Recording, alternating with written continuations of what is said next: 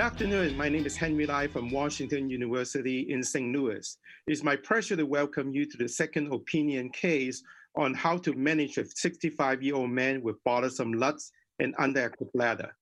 Today, we have an international distinguished panel of experts who will be talking to us about the diagnosis and management of underactive bladder. Underactive bladder is a clinical syndrome characterized by symptoms suggestive of detrusor underactivity. Patients commonly complain about low urine stream, hesitancy, and straining to urinate. They may or may not have a feeling of incomplete bladder emptying or dribbling, and often they have storage symptoms such as urinary frequency, nocturia, and urgency incontinence. Detrusor underactivity, on the other hand, is a urodynamic diagnosis. It's characterized by reduced strength and duration of bladder contractions, leading to prolonged and incomplete bladder emptying. Underactive bladder is difficult to diagnose because it shares overlapping symptoms of other LUTS conditions such as bladder outlet obstruction or overactive bladder. It is difficult to manage. And today we'll be talking about the diagnosis and management of underactive bladder in a 65-year-old man with bothersome LUTS and underactive bladder. Let me introduce my first speaker, Dr. Jason Gilleran from William Beaumont uh, Hospital in Detroit. Jason will talk about the diagnosis of underactive bladder. So Jason, what's the workup for UAB?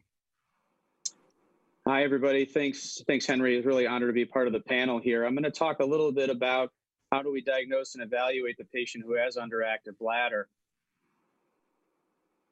As you alluded to, underactive bladder is actually a symptom complex that's relatively new, and the idea of detrusor underactivity is not necessarily synonymous with underactive bladder. It suggests it, but it's not synonymous with it.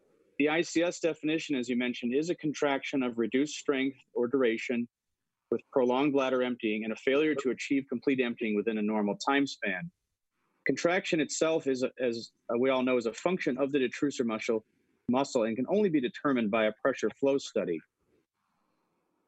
The underlying pathophysiology of our underactive bladder is not entirely clear. It's definitely multifactorial and by no means it's a condition that implies, implies or assumes that there is only an impaired dysfunction of the detrusor muscle.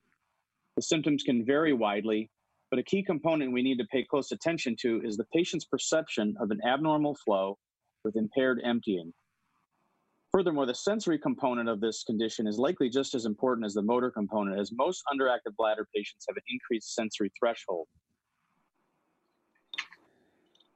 Underactive bladder can be categorized by either a myogenic failure, which means there's a failure of the muscle due to either bladder wall fibrosis or vascular insufficiency. It can fail at the cellular level where the myocytes themselves are unable to regulate calcium, or there's a mitochondrial disease. Also, it can be categorized as a neurologic dysfunction, either involving the peripheral nerves, the efferents and the afferents, and something such as diabetic neuropathy, or central nervous system dysfunction due to central nervous system trauma or a neurologic disease process. This is an important slide that demonstrates that underactive bladder, again, does not assume detrusor underactivity on urodynamics. As you can see, there is only limited overlap between UAB and detrusor underactivity.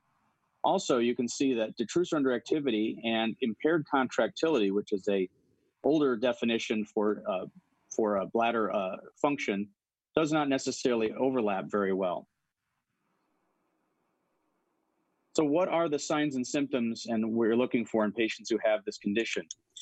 Well, in this study of, of almost 1,800 people using very strict criteria to define detrusor underactivity, bladder outlet obstruction, and normal pressure flow in men and women, we can see that the most common symptoms of decreased urinary stream, interrupted stream, hesitancy, incomplete emptying, and palpable bladder were both seen in men and women with detrusor underactivity compared to normals. Furthermore, the symptom of stress incontinence and enuresis, which is an uncommon symptom in patients, in adult patients, uh, was much more commonly seen in those with detrusor underactivity compared to those with bladder outlet obstruction. This is a newer study from Japan that looked at 900 patients and again categorized patients with detrusor underactivity in about 50% Another 50, the other half had detrusor underactivity, and there was also some overlap with bladder outlet obstruction. And the important thing to note is if you're asking men with this problem on an IPSS uh, questionnaire, you may notice that men with detrusor underactivity only are likely to have much lower urgency scores. They're likely to have reduced filling sensation, to be older, and to also have smaller volume prostates either on exam or on some imaging study. So if you're doing a pressure flow study, the, the detrusor underactivity is, is characterized by the bladder contractility index, which is calculated as the detrusor pressure at max flow, or PDET Q max, plus five times the maximum flow. And a definition of less than 100, 100 is classified as DU. Similarly, the bladder outlet obstruction index used in some of these studies was, was calculated as the PDET Qmax minus twice the Qmax value with a, with a number greater than 40 classified as bladder outlet obstruction. If you do not have pressure flow studies, Uroflow may be helpful in many of these patients, as those with underactive bladder can demonstrate a sawtooth pattern, which is suggestive of straining, as you can see at the top pattern, an interrupted pattern on the bottom left, or a prolonged flow on the bottom right. So the urodynamic tracing that we're seeing here is looking at perhaps the classic urodynamic finding of in the detrusor underactivity of an acontractile bladder. In this case, the bladder capacity is elevated, but not markedly so. And sensation does not appear to be grossly impaired. So as you can see on the uh, in the uh, on the flow study, the patient is unable to mount any detrusor contraction whatsoever. Must be careful to make sure that the patient is not inhibited during voiding, and this is a true um, attempted void. This is one of my own personal patients with detrusor underactivity who had uh, a TURP with me approximately four years ago for a retention of two liters. He's been on intermittent catheterization since then. Interestingly, he just finished a stem cell injection trial that we're doing at Beaumont. And as you can see, he has a detrusor pressure that he's now able to mount after the injection of about 42 centimeters of water but a flow of only one, cent, one ml per second, which calculates his BCI is only 47. Interestingly, on his prior urodynamics, he had only a straining pattern. And a very important piece of information is this gentleman still has a markedly enlarged prostate on imaging. These are two other video urodynamic studies that show an other, other presentations and how underactive bladder can present. On the left, we see a slowly rising detrusor contraction with a poor urethral relaxation also on the right we can also we can see a normal voiding pressure normal detrusor pressure but again a very weak flow and what appears to be maybe a tight bladder neck we have two more tracings of video urodynamics where you can see a patient who has again a decreased detrusor pressure an early termination with abdo- abdominal straining as you can see on the left pattern and again there is overlap where you can see detrusor overactivity in a patient during filling with impaired contractility during voiding. On all of these tracings, the BCI was calculated to be approximately 80. So if you're seeing a patient, unfortunately, there is no validated questionnaire that exists currently for this condition. However, the ICIQ UAB is in development and is being validated across multiple patient populations. It's a 31 item questionnaire with a 0 to 10 scale and hopefully will be available for us in the near future. How does how beyond urodynamics, you can use cystoscopy. Most urologists would be comfortable with that. However, cystoscopy may not actually be uh, perfectly diagnostic because we don't really have a standard definition of what is quote visual obstruction. It's something that urologists like to say we know it when we see it. Post-void residuals, again, a very common piece of, of uh, data we'll obtain in the office, but it's likely an unreliable indicator on its own. A recent study showed that bladder wall thickness on ultrasound combined with non invasive flow can actually be highly predictive of detrusor underactivity. But again, this may not be uh, easily av- available for everybody. And of course, in a man with 65 years old, prostate size is going to be an important piece of information, but not necessarily just the volume, which can be categorized as small, less than 30 grams, 30 to 50, or more than 50 grams, but perhaps intravesical growth on the ultrasound on a transrectal ultrasound would be the most important piece of information to know. Thank you, Dr. Lyon. I'll leave it to the next panelist. Good. Thank you, Jason. I want to introduce our second speaker, Dr. Alvaro Lucioni from Virginia Mason Medical Center in Seattle. Uh, Alvaro, though the patient has symptomatic LUTS, and doesn't want to do CIC, are there any pharmacologic treatment options for UAB? Well, Dr. Lai, thank you very much. And thank you very much for the organization committee for inviting me to be part of this panel. So when we think about pharmacotherapy, are different goals that we can think about. First of all, of course, we want to improve the quality of life of patients and improve their lower urinary tract symptoms. But at the same time, we want to prevent complications. Such complications could be recurrent urinary tract infections, bladder stones, upper tract deterioration. When we think about pharmacotherapy, there are two main ways or pathways in which we can uh, potentially help. One will be by increasing detrusor contractility, and this could certainly be done with a muscarinic receptor agonist, such as bethanechol or carbachol. Or we can work by decreasing the bladder outlet resistance, and this could be done as well with an alpha blocker, a 5 alpha reductase inhibitor, or a PDE5 inhibitor. So how about increasing detrusor contractility? The most common agent for this are usually muscarinic agonists, such as bethanechol or carbachol. Unfortunately, there are minimal studies looking at clinical efficacy. Most studies compared these agents with placebo or alpha blockers. And in order to achieve high efficacy, we need higher doses. And the problem with that is then you risk for uh, side effects. Common side effects with these agents include nausea, vomiting, diarrhea or GI abscess, sweating, headache, or even cardiac arrest. What other agents have been looked at? Well, cholinesterase inhibitors have been looked at, such as distigmine and neostigmine. A study back in 2016 by Sugaya actually looked at uh, a combination of distigmine with alpha blockers, and it showed that combination of these agents may improve IPSS score and decrease post-void residual. How about the other side? What can we do for decreasing bladder outlet resistance? First, the use of alpha blockers uh, is supported by the fact that prolonged bladder outlet obstruction could be potentially the cause of underactive bladder. And as we learned from um, Dr. Gilleran, a patient with underactive bladder can actually have undiagnosed bladder outlet obstruction. Unfortunately, the efficacy of alpha blockers have not been clearly demonstrated in patients with underactive bladder. However, it could still be considered as an acceptable initial therapy. A study by Chang back in 2008 looked at women with voiding difficulty presumed to have underactive bladder, and they looked at they treated them with tamsulosin at 0.2 milligrams, and it showed significant improvement in the maximum flow by an average of 30%. How about other agents such as 5 alpha reductase inhibitors and oral PD5 inhibitors? Unfortunately, there's no clear studies on these agents in patients with underactive bladder. However, we can certainly extrapolate the data in management of patients with bladder outlet obstruction. How about combination therapy? in general, uh, various studies have shown that combination therapy is better than a single agent.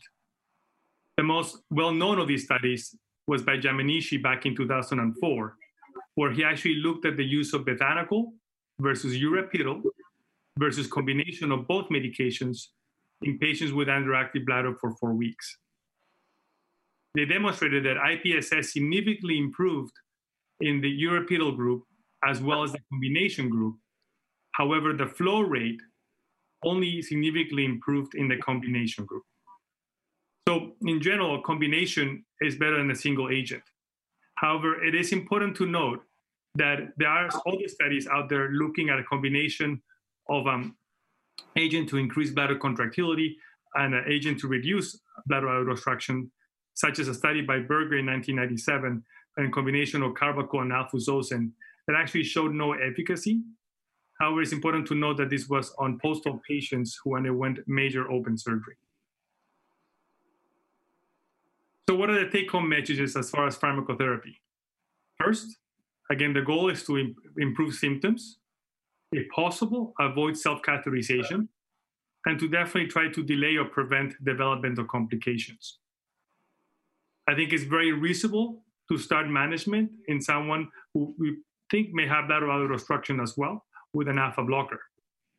And if they don't respond to an alpha blocker, I think you can give consideration to a cholinergic agonist. However, we have to be beware of side effects.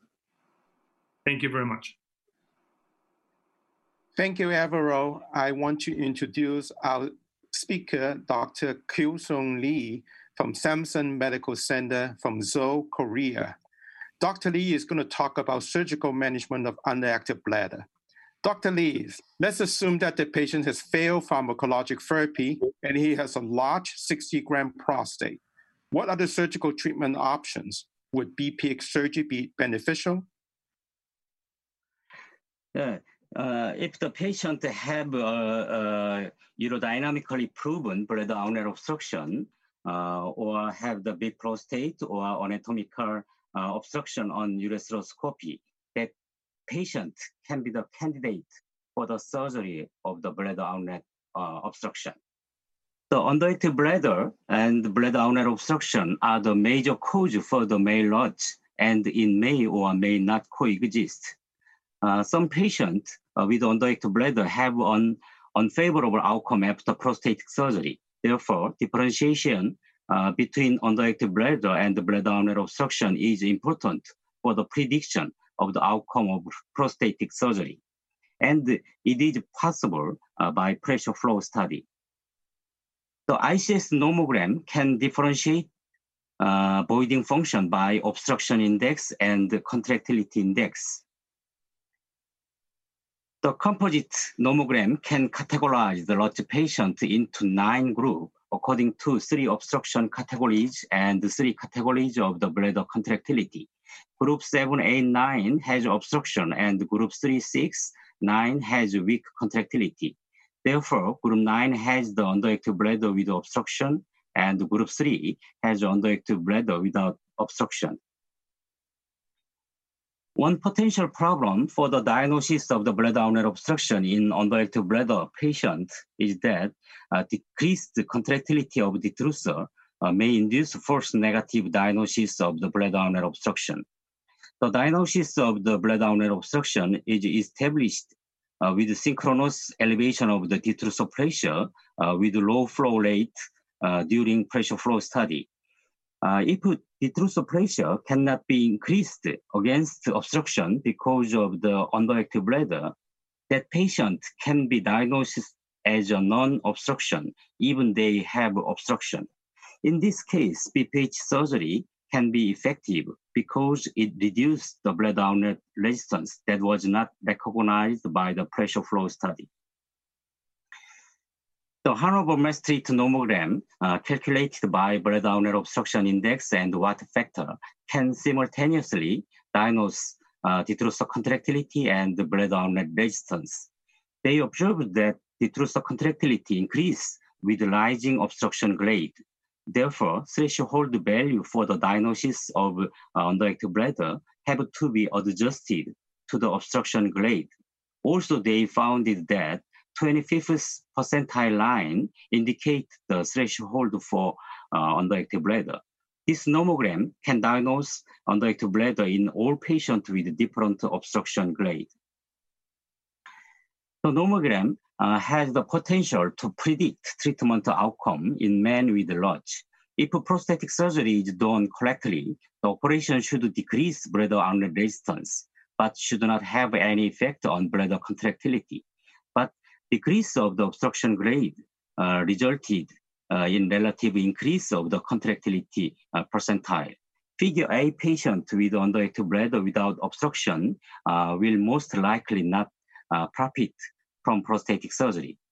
A patient with underactive bladder and bladder obstruction will only improve his voiding function uh, if the contractility uh, move above the uh, 25th percentile after the surgery, like the figure C. However, uh, if the detrusor contractility remains in the area less than 25th uh, percentile after the surgery, he will most likely uh, not improve his voiding function uh, as figure D. About 30% uh, of patients resulted in uh, insufficient improvement of LUTS after BPH surgery. And the underactive bladder component is uh, considered as the cause of the surgical failure. Clinical results after the BPH surgery in underactive bladder patients are different by studies. Uh, Thomas assessed the long-term outcome of the efficacy of TURP in men uh, with underactive bladder. There are no uh, long-term uh, symptomatic or urodynamic gain uh, uh, from the TURP in men shown to have the underactive bladder. Other study uh, showed favorable result after the BPH surgery in underactive bladder patient. Tanaka investigated whether the preoperative degree of obstruction and underactive bladder affected the short-term outcome of the TURP. The percentage of the patients uh, with excellent and good uh, overall treatment efficacy of TURP according to the combination of the preoperative urodynamic findings showed that underactive bladder uh, may not be a contraindication uh, for TURP. The efficacy was higher as the preoperative degree of bladder outlet obstruction worsened. In contrast, underactive bladder did not significantly uh, reduce the outcome of the TURP. Also, I evaluated the effect of the TURP in men with weak bladder contractility. Patients with bladder obstruction and or uh, good contractility shows better improvement and more satisfied after the TURP compared to patients with underactive bladder without uh, bladder obstruction. Uh, but also there was a significant uh, improvement in IPSS, QR, and PVR after TURP in patients with weak uh, bladder contractility, and more than 60% was satisfied with the result of the surgery. Then, who would be a good candidate for the bladder outlet obstruction procedure uh, in underactive bladder patient? Best candidate is a patient with bladder outlet obstruction on pressure flow study. But uh, if there is no obstruction uh, on urodynamic study, patient with big prostate or obstruction sign on ureteroscopy uh, may be a uh, candidate uh, for the surgery. In conclusion, although BPH surgery is the treatment of the bladder outlet obstruction, it may also be effective in selective patients with underactive bladder. Uh, and the underactive bladder component of the male LUTS often decrease the effect of the BPH surgery. Therefore, careful assessment of the voiding dysfunction to discriminate between detrusor underactivity and uh, obstruction should be done uh, with pressure flow studies. It can avoid unsuccessful prostatic surgery and help in counseling patients. Thank you for the attention. Thank you, Dr. Lee. I'm going to introduce our last speaker, Dr. Toby Chai, who is the Chief of Urology at Boston University Medical Center in Boston. Dr. Chai, let's assume the patient has a small 35 gram prostate Will neuromodulation be helpful in this patient? Thank you, Dr. Lai. It's a pleasure to be on this panel with the other distinguished panelists. My position here is that sacral neuromodulation is an indication for this particular patient with underactive bladder. Sacral neuromodulation has an FDA approved indication, including non obstructive urinary retention and overactive bladder. Sacral neuromodulation can be considered in UAB patients with either a smaller prostate, such as this gentleman, or someone who's already had a prostate outlet reducing operation who have persistent lower urinary tract symptoms. I'm going to touch briefly on this condition called detrusor hyperreflexia with impaired contractility. This was described some years ago by Neil Resnick at Pittsburgh. And certainly, DHIC has both a form of overactivity of the bladder as well as underactivity. Uh, and sacral neuromodulation has been used for this particular diagnosis. In this paper in Neurourology and Urodynamics from 2016, these investigators treated 20 patients with DHIC. These patients were about 68 years old. Yes, there were some women, but there were men as well. Their baseline BCI, which is the bladder contractility index, is 63, which is again at the underactive side. Their voided volume median was a 150 with a PVR median of 175, and they were symptomatic. And what these investigators found was that 14 patients responded, of which 11 went on to the full sacral neuromodulation implantation. The other indication for sacral neuromodulation is non-obstructive urinary retention. Now, is this condition the same or along the same spectrum of underactive bladder, or is it a different condition altogether? We don't really know. I also want to bring up the terminology incomplete emptying is different versus a complete urinary retention. Incomplete emptying implies a man could possibly still be voiding, but not completely, whereas complete urinary retention is a patient who's not voiding. I think the other important consideration is just because a man has incomplete voiding or incomplete emptying, he may not be symptomatic. So you have to differentiate whether the patient's symptomatic or asymptomatic. I believe the goal in treatment with sacral neuromodulation and UAB should be relief of the lower urinary tract symptoms and not necessarily just looking at reducing the post-void residual uh, volume number. Uh, these investigators in the Netherlands uh, looked at a urodynamic um, nomogram of their patient population to see which urodynamic parameters could predict uh, uh response with sacral neuromodulation in patient with impaired bladder empty. What they did was they took hundreds of their patients who had urodynamics and created this nomogram on the x-axis you see BOOI, the bladder outlet obstruction index. On the y-axis, you have the work of the bladder. And then they came up with percentiles of this Maastricht Hanover nomogram from the 10th percentile, which is very low, to the 90th percentile. And what this paper found is patients who had um, poor response to sacral neuromodulation were those below the 25th percentile on their nomogram. Now, how does sacral neuromodulation work for underactive bladder? I'm putting up this slide, which isn't really on underactive bladder, but to um, challenge our thinking in that the sacral neuromodulation may be working all the way up to the level of the brain. Rose Khavari and her group in Houston has been looking at brain areas that are activated in women with MS who have voiding problems, urinary hesitancy, and slow flow. And they found certain areas of the brain that are associated with these bladder emptying symptoms. And that could give us a window into understanding underactive bladder. Certainly, I think bladder outlet obstruction in of itself may cause a secondary problem in brain control of the bladder. These are two preclinical papers from one is Bill Steers when he worked with Chet de Groat that looked at bladder outlet obstruction causing a micturition reflex pathway that was shortened in the rat. And the second paper is from Rita Valentino and Steve Zderic at Penn looking at uh, the impact. They call it overactive bladder, but it is a animal model created by obstructing bladder outlet to create overactive bladder that led to brain-induced problems in bladder control. So just because you have bladder outlet obstruction, the problem may not just be down in the bladder outlet, it may also rise to the brain. Thank you. Thank you, Toby. I want to take this moment to bring home our take home message in this slide.